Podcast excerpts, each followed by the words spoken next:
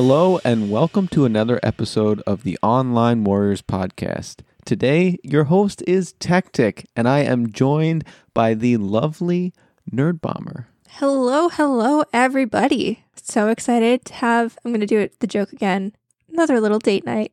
Happy October, happy date night, and I am so happy that you guys have come here to join us and to talk about some pretty cool things. But before we get into that, how's your week been so far, Nerd Bomber? It's been pretty good, you know. I've really gotten into the spooky season vibe, eaten a lot of candy corn, made a lot of pumpkin spice lattes. I mean, I think you've helped me perfect it, you know. We've got now pumpkin pie flavored coffee, pumpkin spice creamer, nice little whipped cream, which fun fact, dairy free for all of you lactose intolerant people out there. They make coconut dairy whip stuff. And on the whipped cream, we drizzle a little bit of pumpkin spice spice. Yeah, so super pumpkiny. Get that with your candy corn, maybe some apple cider, pumpkin donuts. Mm-mm-mm. I also made weekend. pumpkin muffins. Don't forget those. Well, yeah, those two. So I'm not ashamed to say it. I am the quintessential basic bitch. I love fall. I love my pumpkin spice stuff. And you know what? I'm on the fence with buying myself some Ugg boots. Don't judge me. What is crazy though so it feels like now that spooky season is well underway, we always kind of do a little like, how are you tangent thing. So I'm going to let everybody know. We've had some crazy spiders in our house and I'm not having it. So I don't know if you guys know what a wolf spider is. These things are like inch and a quarter, two inch long spiders. The bodies are pretty thick. They're like deep, yeah, deep like brown or blackish very thick legs. They just look very terrifying. They we- look like the quintessential Halloween gag spiders that are designed to look terrifying. That's them. That's what they were designed after. Yeah, and they're gross. Like I get I don't really have big arachnophobia. Like we have little spiders who come into our house and I have I have like a, a almost like a truce with the little spiders. You know, you stay in certain areas of the house, you're good. Don't come in the bedroom or you're going to get sucked in the vacuum. These guys, too big for the vacuum, swear our neighbors probably thought I was getting murdered because it scared the crap out of me. And feel free to lower your volumes right now, folks. The exact noise was wee. Yeah.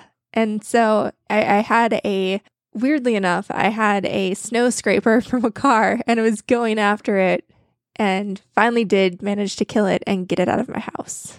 I still wanted to see pics of it for the old Insta or Twitter whatever your preference, really. So, spoopy stuff aside, I'm going to stick with spoopy, by the way. Spoopy stuff aside, the topics we're going to be talking about on this episode is the Amazon Fall Hardware event, Sony PlayStation acquired a new game studio, and we've got some Metroid Prime rumors. So, if it's all the same, I'd like to just get right into it with the Amazon Fall Hardware event.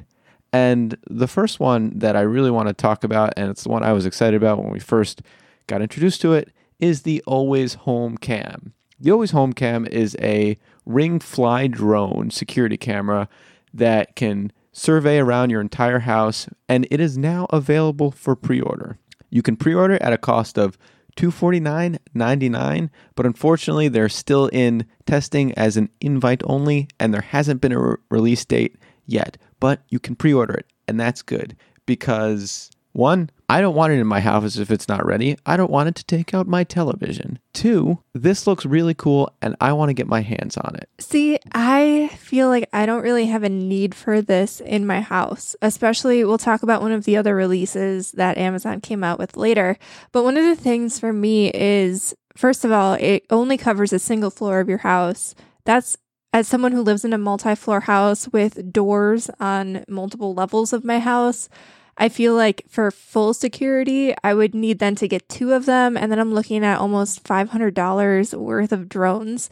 And they only have a five minute battery life. So, one of the things that I probably would use this for a decent amount is like teasing my dog while I'm not home or something like that. Especially, you know, having spent a year and a half at home with my dog and realizing that he'll probably have some sort of like separation anxiety when I do go back to the office. I feel like I would want to use this to like play with him but with only five minutes battery life, like, can you even, if you have a really big house, and like we don't have a giant house, but if you did, how much of your house could you even really cover in five minutes? And then, you know, if a, a burglar or something breaks in a window and then just like bats it down, I mean, the battery's going to die and then then what? Yeah, I'd be interested to know if it if it has sort of a return home feature when the battery is, is getting low. I think with 5 minutes that's probably really important because you don't want it to just fall on the floor then you have no camera.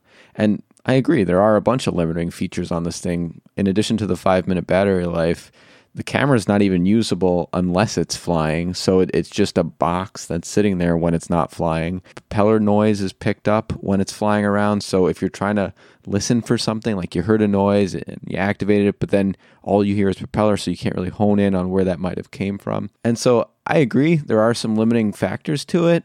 But me as a person who checks the stove twice, then leaves the house, then turns around to go back in the house to check the stove again that, that's that's the exact reason it's a sell for me. And I know what you're thinking. Well, why not just point a camera at the stove? Because it's not just the stove. It's the stove. It's did I put the dog in the crate?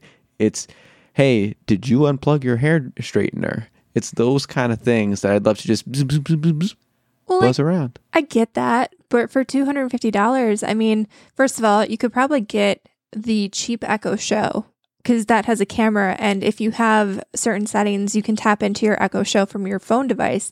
And i mean you could put one in every room then if you wanted to or, I mean, there's security cameras now that are basically $10. Like the Wyze Cam is very cheap.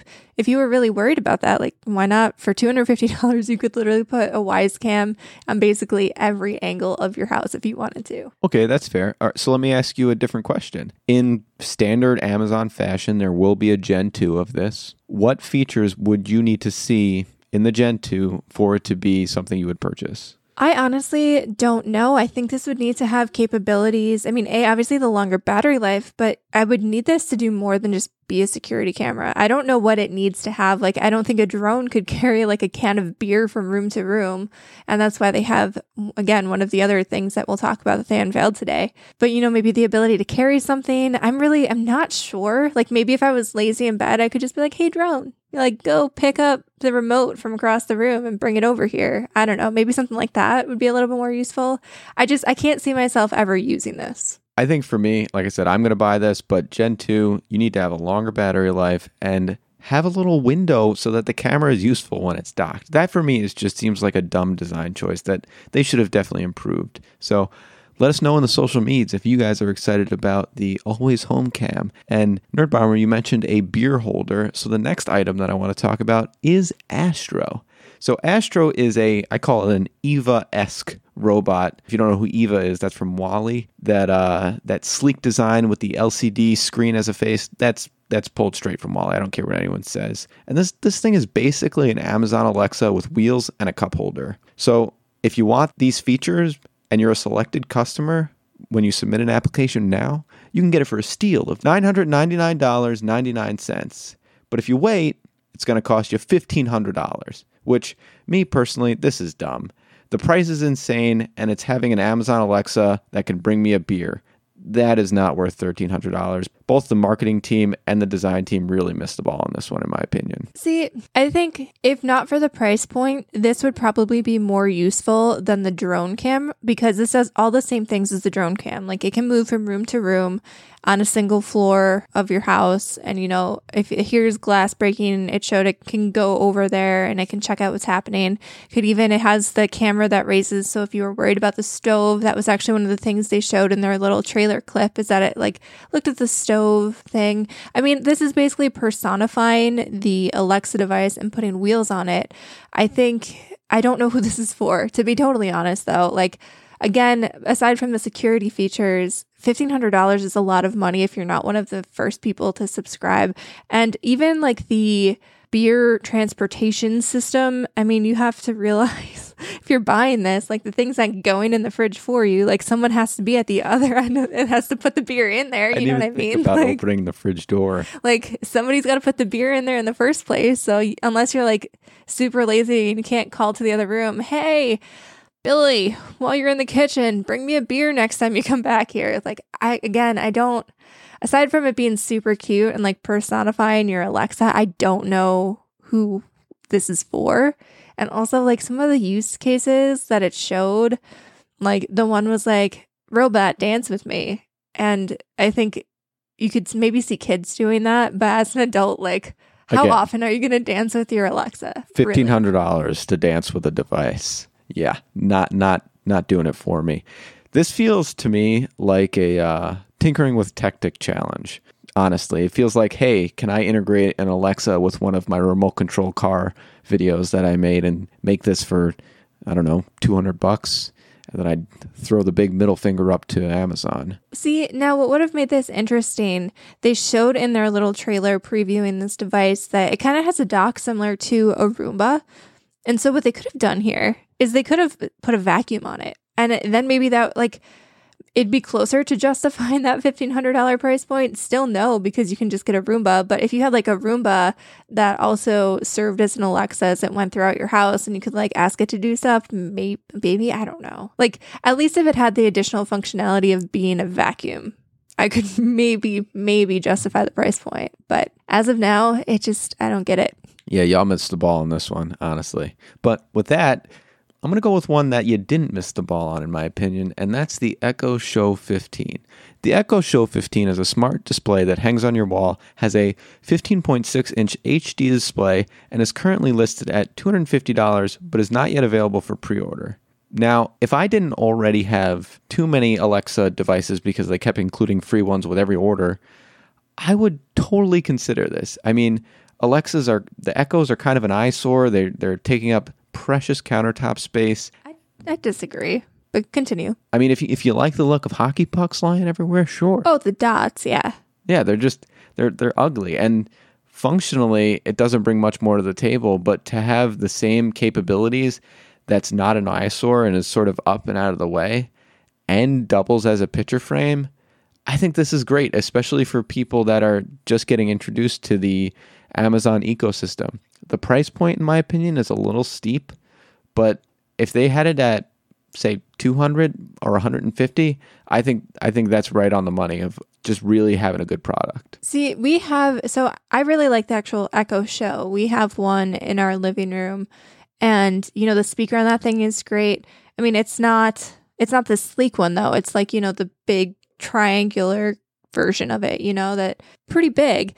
And so I really like the sleekness of this. And I also liked some of the operating system upgrades that they announced along with this. I think the operating system upgrades and the form factor of this device makes it very well suited to a kitchen, especially the fact that it's wall mounted. Like the original Echo Show format, you know, the again, the pyramid sort of shape, it doesn't really have a great spot in the kitchen. And one of the things that's so great about, you know, the Echo Show that they always kind of shown off as a feature, even when the Echo Show was first announced was like you can follow along with cooking and recipes and all that kind of stuff. But it's just it takes up a lot of countertop space, which is why we don't even have it in the kitchen. So the fact that this is something wall mounted, I think is very nice if you're going to put something like this in your kitchen. Additionally, what I really like about this, like I was saying, the operating system changes. Yeah, you can have your calendar come up on your Echo Show as it is now, but I liked the shared calendar aspect, the sticky note aspect, making it more of a you know, usable data center for the family as opposed to just this thing that kind of shows a slideshow, random facts, and that you can make video calls with. So I actually really do like this. I think this might be something when the price does inevitably come down because, you know, they're going to make more versions of this. I think I would get this again specifically for like the kitchen or, you know, dining room, which for us is kind of one and the same. And I mean, being able to look at my calendar, even having like a TV, one of the things they showed in the, the video trailer for this was, you know, using it as a TV in the kitchen or dining room. And that's something that we're sorely lacking in our kitchen and dining room. So I think that would, this would be like a good compromise because, you know, the form factor also made it fit with the interior design choices you decide to make in your house as well. honestly if i wasn't so afraid about dropping a $250 device on the kitchen floor and again online warriors is not responsible for any damage to your devices it would be really cool if there was a way to stick this to a fridge door sort of making your dumb fridge a smart fridge and having it right there with, while you're cooking. You know, just a couple command hooks. And again, don't do this. See, I could just see myself though, like accidentally slamming the fridge door and then it just falling down and making me sad. But I think if they, you know, did it did it in a clever way where it's uh, say a super strong magnet, I think that would be a really nice place to put such a device. And I agree with you. It's the perfect spot is the kitchen.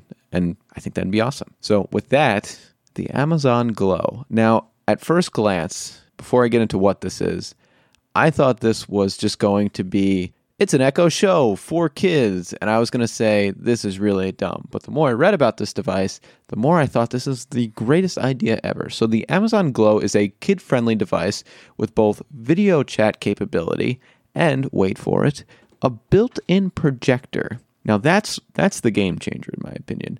The introductory price is listed at $249.99 and the final price will be $299.99 and it will be launching mid-October with no specific dates. Now, let me explain why I think this is a fantastic device. The world is currently struggling to navigate distance learning. And even pandemic aside, there are many reasons why such a device would be fantastic. For example, if schools had unlimited budgets, I could see this being a fantastic tool to help kids not fall behind if they're out sick or to have tutors from all over the country to be able to help teach each topic. And honestly, I think the possibilities can be endless with this one. Yeah, I think, you know, the school implications and especially like tutoring, because I think it would be difficult to implement this in a, f- if you had like a full virtual class of like 30 kids, I think it would be difficult for a teacher to keep up. But if you had like one on one tutoring, man, think about the possibilities, you know, being able to sit down and have that extra hour with someone working with you one on one like for me as a kid and even as, as an adult learning a lot of the time like i need to learn by doing. I'm one of those people i'm, I'm not like an auditory learner. Like obviously like i'm not gonna miss things but like i learn best what i'm doing. And so for example if i had like a math problem if I just do it by hand, I'm going to learn better that way. And so having, for example, a tutor, especially like if you were in college or something too, having a tutor or a TA being able to kind of like look and see what you're doing and then, you know, give you advice, help you learn on the fly, I think is a very cool idea. So this is very neat. I think of the devices that they showed today, this is another one of the more realistic, plausible ones that actually have a decent use case. Now, I don't want you to think we're all about just learn, learn, learn, learn, learn, learn, learn, because the problem with kids is they have a super short attention span. And so that's why I keep going back to the built in projector being this fantastic idea, is because playing with projectors is a lot of fun. I mean, you can throw their artwork against the wall and, you know, blow it up, and you can really continuously capture their attention and expand on their imagination. So, 10 out of 10, this one's a great idea. Very excited for this one. The next one is the first Blink doorbell. The first Blink doorbell is a doorbell that can interface with your Alexa and let you answer your door with your smartphone. It costs $49.99 and will be released October 21st. And now, what you should be asking yourself is doesn't that sound just like the Ring doorbell? Because, yes, yes, it does. And this is sort of an interesting path because Ring is a subsidiary of Amazon. So it seems like they're almost trying to create their own doorbell monopoly when they could just sort of continue to make the ring doorbell better and cheaper. And I don't really like that they're trying to dominate the doorbell market because you know where this goes once they have the monopoly. They're going to drive competition within themselves, make both more expensive, and you're going to get the quote cheaper one when really you're paying way more than you would have otherwise. And I don't like this shenanigans. Yeah, I was a little confused when I saw this as well. And I think maybe they'll almost split it into two different brands. Maybe Blink will be like the budget and Ring will be the more expensive security minded thing. Like maybe Blink will be more towards like, hey, I just want to be able to see who's at my doorbell. Whereas, you know, Ring will be the thing where if you want to pay for a security service, it'll, you know, you'll have people able to monitor your doorbell and it'll also link into like the Ring security hubs because Ring is more than just doorbell system. Ring has the full security suite which has the the door uh, what open close monitor. So basically, Gate sensor. the door gate sensor. Thanks, and like the window sensors and even motion sensors. And I mean, it even it has the keypad so you can like lock down your house and such, and you can pay for an actual security system through Ring. So I'm wondering if Amazon's tactic here is maybe make Blink like the more you know, just fun. I want to be able to check to see who's at my doorbell when they ring it, and I don't want to pay a lot of money. Whereas Ring will be like the more premium brand because otherwise, like you said, they're just creating inner competition, and I don't really get it. I mean, Jeff Bezos is not the most philanthropic person. I 100% see him driving a monopoly within this market, and then no matter what, we're spending more money. I'm calling it now, folks. Calling it now. So the next one is the Amazon Smart Thermostat. So, in the same sense, Amazon is also entering the thermostat market, and you can currently pre order the Amazon Smart Thermostat for $60, and it is set to release on November 4th. It can interact with Alexa just like Nest does. It's nothing really that different, but it's cheaper. Significantly cheaper, I might add. The um, the old school like metal Nest is two hundred and fifty dollars for reference, and like the plastic version of the Google Nest is one hundred and thirty. So like this is half the cost of the Nest. Now, Nest offered rebates through your various companies. So keep that in mind that this also might offer a rebate through your electric company. So this might even be even even cheaper. But that said, the price point is definitely definitely attractive, but does the shape do it for you? Now this this device is a large square and me personally, I've kind of fallen in love with my little Nest wheel. There's something there's just something to be said about the sexiest of a circle. Just love a circle. Well, the wheel is very intuitive. You know, you turn it one way for to lower the heat, you turn it the other way to raise the heat. It's just a ring. It's very, very simple, not complicated at all. And that said, though, I don't think a lot of people will be turned off by the squares and rectangles because I mean, you look at the history of thermostats, they started as, you know, the old school metal round thermostat. Then they moved into the, you know, in the 90s, maybe the 80s, you know, the programmable thermostat box, which is a rectangle. And then the Nest kind of went back and revisited the really old school thermostat design going into the circle. So I think I don't think a lot of people will be turned off by the shape. I think it's going to be aesthetic preferences, but ultimately, Amazon is coming in hot trying to compete with Google on the price point here. I think this is one of the cheaper smart thermostats that I've ever seen. And I don't know, I feel like if you're new to the smart thermostat market, this will be really attractive. I think it's going to come down to you know, whether you've made the jump into the smart thermostat game already or not, because, you know, if you already made the jump, you've already got one. You've either got a Nest or an Ecobee. Like you're in a system, you're in an ecosystem. You're not going to change to an Amazon smart thermostat because why would you? You just bought a new one. If you're just upgrading, I can see why you would go with this, especially if you know you already are deeply ingrained in, you know, the Echo system because yeah, the Nest works really great with our Alexas, but at the end of the day, you know, an Amazon smart thermostat, you know, 100% is going to integrate very nicely. Yeah, that's fair. And and honestly, I, I couldn't agree with more. The the sexiness of a circle can definitely be overshadowed by a savings of almost a hundred dollars. That's that's not a little bit of uh, change. So those were kind of the heavy hitters of the Amazon showcase. Some of the lesser interesting ones, in my opinion, were first and foremost the Halo View it's a Fitbit like watch that Amazon is expected to release this holiday season and will cost $80. I will say for this one, I know you listed this as an honorable mention, but I kind of want to cut in. I don't quite understand why they're trying to compete in this market space right now. The device looks like either the old Microsoft band or one of the more simpler Fitbit bands. I think for the most part, a lot of people who are in this space and want a smartwatch or anything like that. You know, they've either already got one or they're going to go for a well recognized, reputable big brand. I mean, you've got your Garmin's, your Fitbits, your Apple Watches, even Samsung has been in the game longer. And it's not like this price point is really that sharp when you're comparing it to those lower end Fitbits. It's not it's not that much cheaper. They do say I have this whole like subscription model, but I don't know. I just don't know. I don't know about this one. Hence the honorable mention. The next one is the Hey Disney, which is basically they took an Echo show, slapped some Mickey Mouse ears on it, and plopped them at Walt Disney Resort locations to be a kiosk for its various customers. This is one of those, why do we care?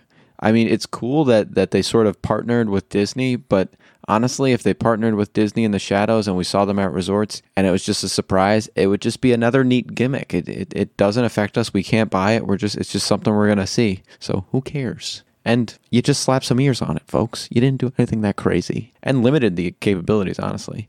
And then the last one that I wanted to talk about was the Ring Alarm Pro, which is basically they took a six router box with 900 megabits and a range of 1500 square feet and just integrated it into the current Ring Alarm base station for a total price of $250. Now, that is sort of a savings if you had to buy both separately, but most people again have these wireless routers in their house. So it just seems like a gimmick to get people to force buy a ring system, I guess.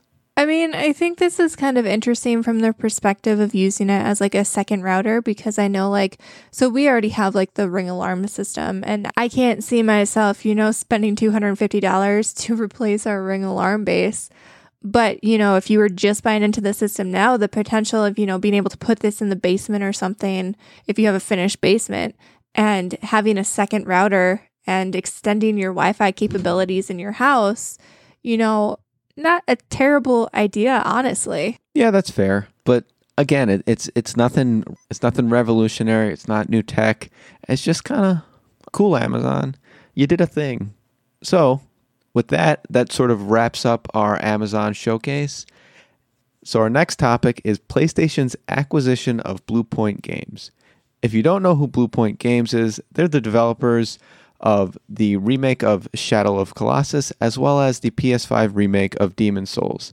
This acquisition, in my opinion, would be mutually beneficial for both parties. With Bluepoint's expertise in remaking games, PlayStation has a lot to gain from us nostalgic millennials that just refuse to let go of the past.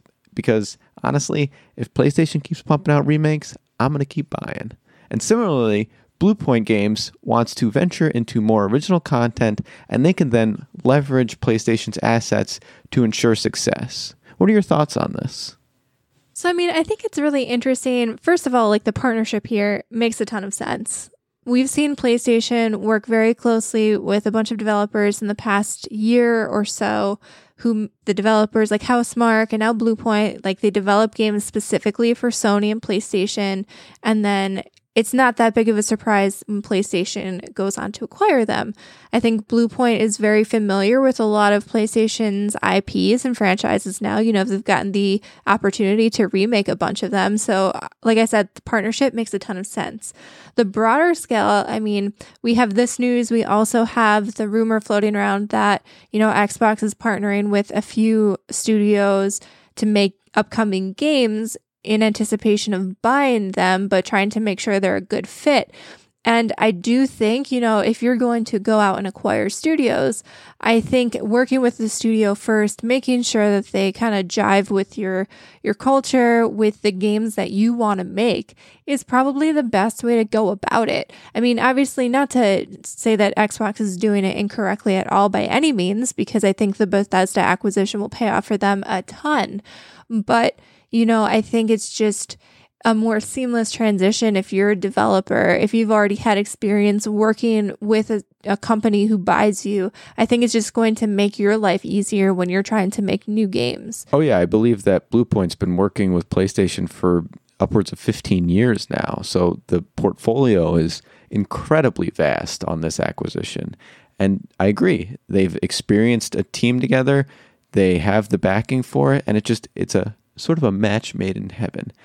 And something that I read that's that's interesting is the Bluepoint team at its peak development was only 95 people deep. So I'm excited to see what they can do with, so to speak, Papa Sony at its back. So when they want to get into this new original content, they can take more risk and try things that we haven't seen before because they don't have to worry about the team's financial security on on such risky moves, so to speak. And like they might even be able to split the team here, you know, if they want to have part of their team working on a remake and then, you know, have the other half of their team working on a new original IP or something like that, you know, with the backing and the financial backing of Sony, you know, they can take the parts of their team that are really, really good at remaking existing games and kind of mimicking the feel of a game that already exists from a different developer and, you know, broaden that team, then hire new people who specifically want to do remakes. And then also at the same time, you know, have those people who have the fresh original story ideas and give them the opportunity to hire new people, just growing the studio as a whole, like you said, getting more than, you know, 95 people. And then you have multiple projects going at the same time, able to leverage all of the really good experience that Bluepoint Games has. So, with that, I have a question for you and when I was researching this topic, one of the things that kept coming up time and time again was remaster versus remake. And honestly, I didn't know there was a difference. Do you know what the difference between remaster and remake is? Yeah, I think so. And someone may disagree with me on how I define them, but from the remasters that I've played, they're pretty much exactly the same as they were. It's just like a graphical update so that it can work on current systems with remakes, you know, sometimes they'll reimagine their your control schemes, some of the different environments in a game. They might change some levels around, add some new content. It, it'll be like it won't play exactly the same. So a remaster is basically the same exact game made to look prettier on a modern console, and a remake is going to be very, very, very similar to the original game, but with a lot more changes. And a little bit of their own creative vision, would you say? Right. Interesting. Okay. So, with that, guys, get excited for probably a lot more remakes and remasters, as well as, more importantly, some original content from the Bluepoint team. Let's uh let's get excited to see what they're going to give us because their vast portfolio of experience of what they've been exposed to across the entire PlayStation franchise has set us up to not be disappointed. So don't disappoint us, Bluepoint. All right. So, our last segment, and I know Illegal is so upset that he is not here to wax poetic about his love for this franchise, but we have some new rumors about Metroid Prime. So, there were some rumors that Nintendo was going to re release Metroid Prime's Trilogy Collection. I believe it was last released on the Wii or Wii U. And, you know, that includes all three of the original Metroid Prime games remastered. And now, according to reporter Jeff Grubb from VentureBeat, rumor has it that Nintendo is thinking about releasing just the first Metroid Prime on Switch instead of the full trilogy. And they're thinking, you know, this is going to be released to celebrate the game's 20th anniversary in 2022. What do you think of this? Do you think this is a smart move here? Do you think they should have just waited to, you know, give everybody the full package instead of, you know, kind of chopping them up? Because I'm assuming either they're going to release Metroid Prime 1 and then the trilogy at a later date, or they're going to release them all individually. So either way, you're going to have to buy multiple versions of this to get the full trilogy in your hands on Switch. I guess I wish I knew how they were going to do it, if that makes sense. Because if they were going to do release Prime, then release two, then release three, I'd buy each one, whatever. But if they're going to release Prime and then release Trilogy, why did I just waste my money on Prime and then only just to get another copy in the Trilogy of it? Or if I get Prime, will I get a discount on the Trilogy pack? And I just, there's so much kind of up in the air on what they're going to do. And ultimately, this this feels like a there's a lot of people hounding Nintendo and they're just trying to just here here take this we're do- we're done with this section of the game and and just parsing it out into its own standalone just to pacify people when it might in fact piss people off. Yeah, I mean, you know, I know they want to get people excited for whatever the upcoming Metroid Prime game is. I feel like we heard about it and then we haven't seen anything about the new Metroid Prime game in a very long time. But I think you you were talking about this a little bit earlier off air that would feel better from a fan perspective if it was released in a collection similar to like the Mass Effect trilogy. And I know Nintendo is very, very good at getting people to buy the same games over and over again. And I think price point is going to come into play here and be very important because, you know, if they're going to try to sell people on the first Metroid Prime remaster at full like $60 MSRP, that's probably going to rankle some people a little bit, you know, raise some hackles and people are not going to be very happy about that, especially when at one point in time you could get all three games in a nice little nifty package. I think, you know, getting these games out before the new Metroid Prime releases is very imperative, but they just have to be smart about it, get people back into the Metroid Prime games in a way that, you know, will get people excited for the new game. I don't think you want to have bad press before the new game comes out. I know Metroid is one of those game franchises. I mean, a lot of Nintendo IPs are those sort of franchises where, like, honestly, even if there is a big kerfluffle, people are still gonna buy in. I mean, I know Illegal would not care. He'd grumble about having to buy all of the different Metroid remasters, but he would do it, and then he'd buy the new game, and he would grumble, but he would still be happy. And then he'd buy Metroid Four. Wink, wink, shove, shove. Right. So I think they just. It's important for them to kind of instill goodwill before there's a new entry into the the series. So hopefully they do this a smart way and it's not full price. I just want to know if there's if they're gonna remaster trilogy, and then I I can wait. Honestly, I've been waiting years, and I really, really, really want to replay Prime, but I still got my GameCube. I can just dust that bad boy off and get right back into it. So let's keep our uh, ears to the wall and keep finding out what, what's going to happen. Let us know on the social media if you are going to buy Prime independent of what's coming after it or if you're going to wait till the trilogy, or if you're just going to say, nah, I don't care about Metroid at all. Which, if you, that's your case, that's not cool because Metroid's awesome. That said, we are going to head into an ad break here, but first, I'm going to steal legal shtick. I would be remiss if I didn't thank our Patreon producer, Mr. Steven Keller, thank you so much for your support. Steven subscribes at the knight tier on our Patreon. That gets him a weekly shout out, just like this one, every single episode of the show. He also gets an opportunity to come on and guest on the show every three months. You know, he's having a great time. He was just on the show a few months ago. He's got a new guest spot coming up soon. In addition, if you're not ready to subscribe at the knight, if you don't want to be around the roundtable, we have two other intro levels of subscription on our Patreon. You get cool stuff like bonus episodes, video vlogs, voting on game topics for our game spots, and so much more. If you want to get involved and support the show, check it out at patreon.com slash online warriors podcast. And now, a word from our sponsors. Today's episode is brought to you by HelloFresh. Do you feel like you're stuck in a dinner rut? With HelloFresh, you get fresh, pre measured ingredients with mouth-watering seasonal recipes delivered right to your door. Skip all those trips to the grocery store and count on HelloFresh to make home cooking easy, fun, and affordable. You can now enjoy cooking and get dinner on the table in 30 minutes or less. With over 25 recipes to choose from each week, there's something for everyone to enjoy. All recipes are designed and tested by professional chefs and nutritional experts to ensure deliciousness and simplicity. One of the cool menu items this week is Getting Figgy with It chicken. Now, I know you probably think that I just selected this on the menu because of the name. You'd be correct, but it doesn't matter. It's still delicious. We've had this before. It is a fantastic, fig filled, cluck clucking good dish. If you want to try it out, Go to the link in our show notes to get $80 off, including free shipping on HelloFresh, the number one meal kit. Let's see, Alex. Uh, what do you think of Jaws, which is at 97% Rotten Tomatoes? I find it to be anti shark propaganda. What do you feel about the Entourage movie, which is at a meager 33%? I think they finally got Hollywood right. How about It Follows, 97%? Worse than your parents giving you the sex is evil talk.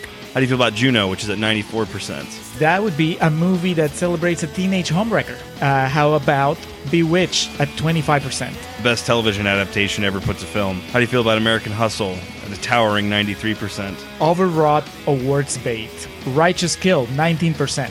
The movie that Michael Mann wishes he had made when he created Heat. Sounds about right. I'm Julio. I'm Alex, and we are the Contrarians. As you can tell, our thing is that we rage against the Rotten Tomatoes machine. Regardless of what we really feel. Find us on Apple Podcasts, SoundCloud, Stitcher, TuneIn, Facebook, Twitter. We're everywhere.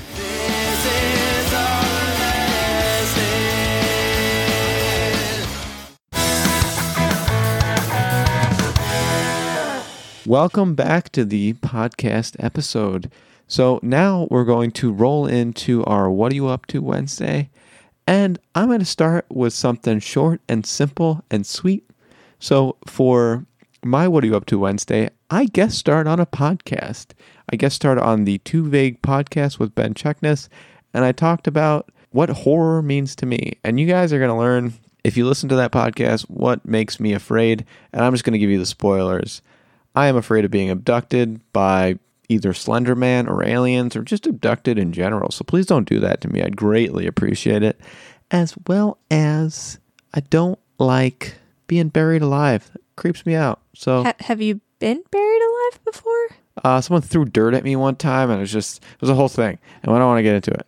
But uh, yeah, no, mainly so just don't abduct me, guys. It freaks me out, please. Thank you. And that was that was basically it. Really just caught up on sleep and kind of chilled out a little bit. What about you, Nerd Bomber? So I have gotten into God of War 2018.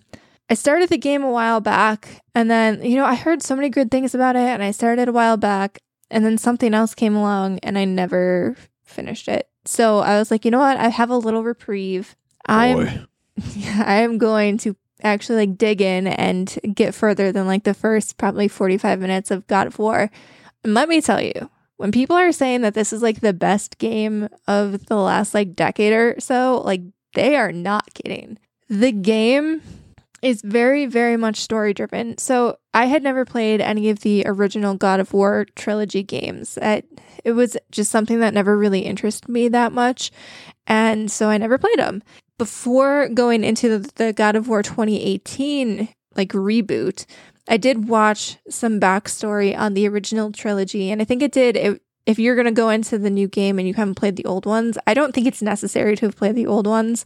I think, you know, finding a YouTube video that summarizes the whole backstory in like five minutes or so gave me a pretty good understanding of who Kratos was and, you know, where he came from He and has- his journey. He has a large personality shift where, in my opinion, there's sort of a line in the sand between where you're starting and where the game started as as the character. Yeah, for sure. I think like again, not really having played any of those original games, but just watching, you know, videos about the story in those games, you do really see how Kratos the character has very much so evolved from those first 3 games. I think it's really neat. So, obviously, I'm coming off of playing Hades and from Hades, I was really interested in, you know, all of the different gods and goddesses and all of those like ancient lore type things, which is a perfect fit for God of War because, you know, the way that God of War is kind of structured, and I don't want to really give any spoilers away, but like obviously very steeped in the ancient gods. And so, you know, really getting into another backstory like that is super interesting. I think the characters here are really big drivers. Obviously, everybody knows Tactic made like the the boy. Well, that Boy. that, yeah, your boy, boy was a Boy. My boy was not the right kind of boy. Um, but yeah, everybody kind of knows that joke already. But you basically play as Kratos and his son, and you're tasked at the very beginning of the game. You have to take your, I think, your partners and your son's mother's ashes to the tallest mountain in the realm to kind of honor her. And just kind of the adventures between them, the relationship between the two characters, because you know they're they're not estranged isn't the right word, but they didn't really get along all that much. They weren't super close. They didn't really have a good understanding of each other. So watching these two characters kind of navigate and build their relationship now that, you know, the mother is out of the picture and how they're dealing with their grief and how they're basically coming to terms with the fact that they have to rely on each other now and you know navigating a, a new world full of danger and adventure and strife. It's just it's very compelling. You get very very invested in the story in terms of the gameplay. So i will say i'm more than halfway through the game so far um, in terms of like the mission list. I know the overarching mission list and i'm more than halfway through the game. And the gameplay is very very solid here. We're talking about you know you have the hack and slash like upfront melee action because you have an axe but you also have your the ability to kind of play however you want because you know while you can obviously go and just walk up to someone and slam them with your axe the axe also returns to your hand. So you have the option to play more of like ranged combat. And then there's also a bunch of like different spells and abilities that you acquire along the way, different runes. Like there's some there's some like inventory management, but really not a whole lot. So if you're not really into like RPG ish type elements, that's very minimal. I would say at best, like you can do without a lot of like RPG inventory management in this game. I think if you really just wanted to, you know, find one really good armor set and just upgrade the snot out of it, you can get through well at least 50% of the game doing that because that's pretty much what I'm doing. It throws me off that he's not shirtless all the time. Yeah, I, I, he was shirtless to begin with, but then I covered him up. I mean, it's cold. I, I was worried about frostbite. And then there's also just a lot of exploration. Like, it's a very linear story. And you know it's not this open worldy type thing but you do have like this this region that you can kind of navigate in between missions to do little side quests and just kind of explore and gather resources and stuff like that so it doesn't feel like an unwieldy open world but you do have the ability to explore a little bit, which is nice for me because I do like going off to do side missions a little bit. And it does help you get stronger and prepare for, you know, the path ahead.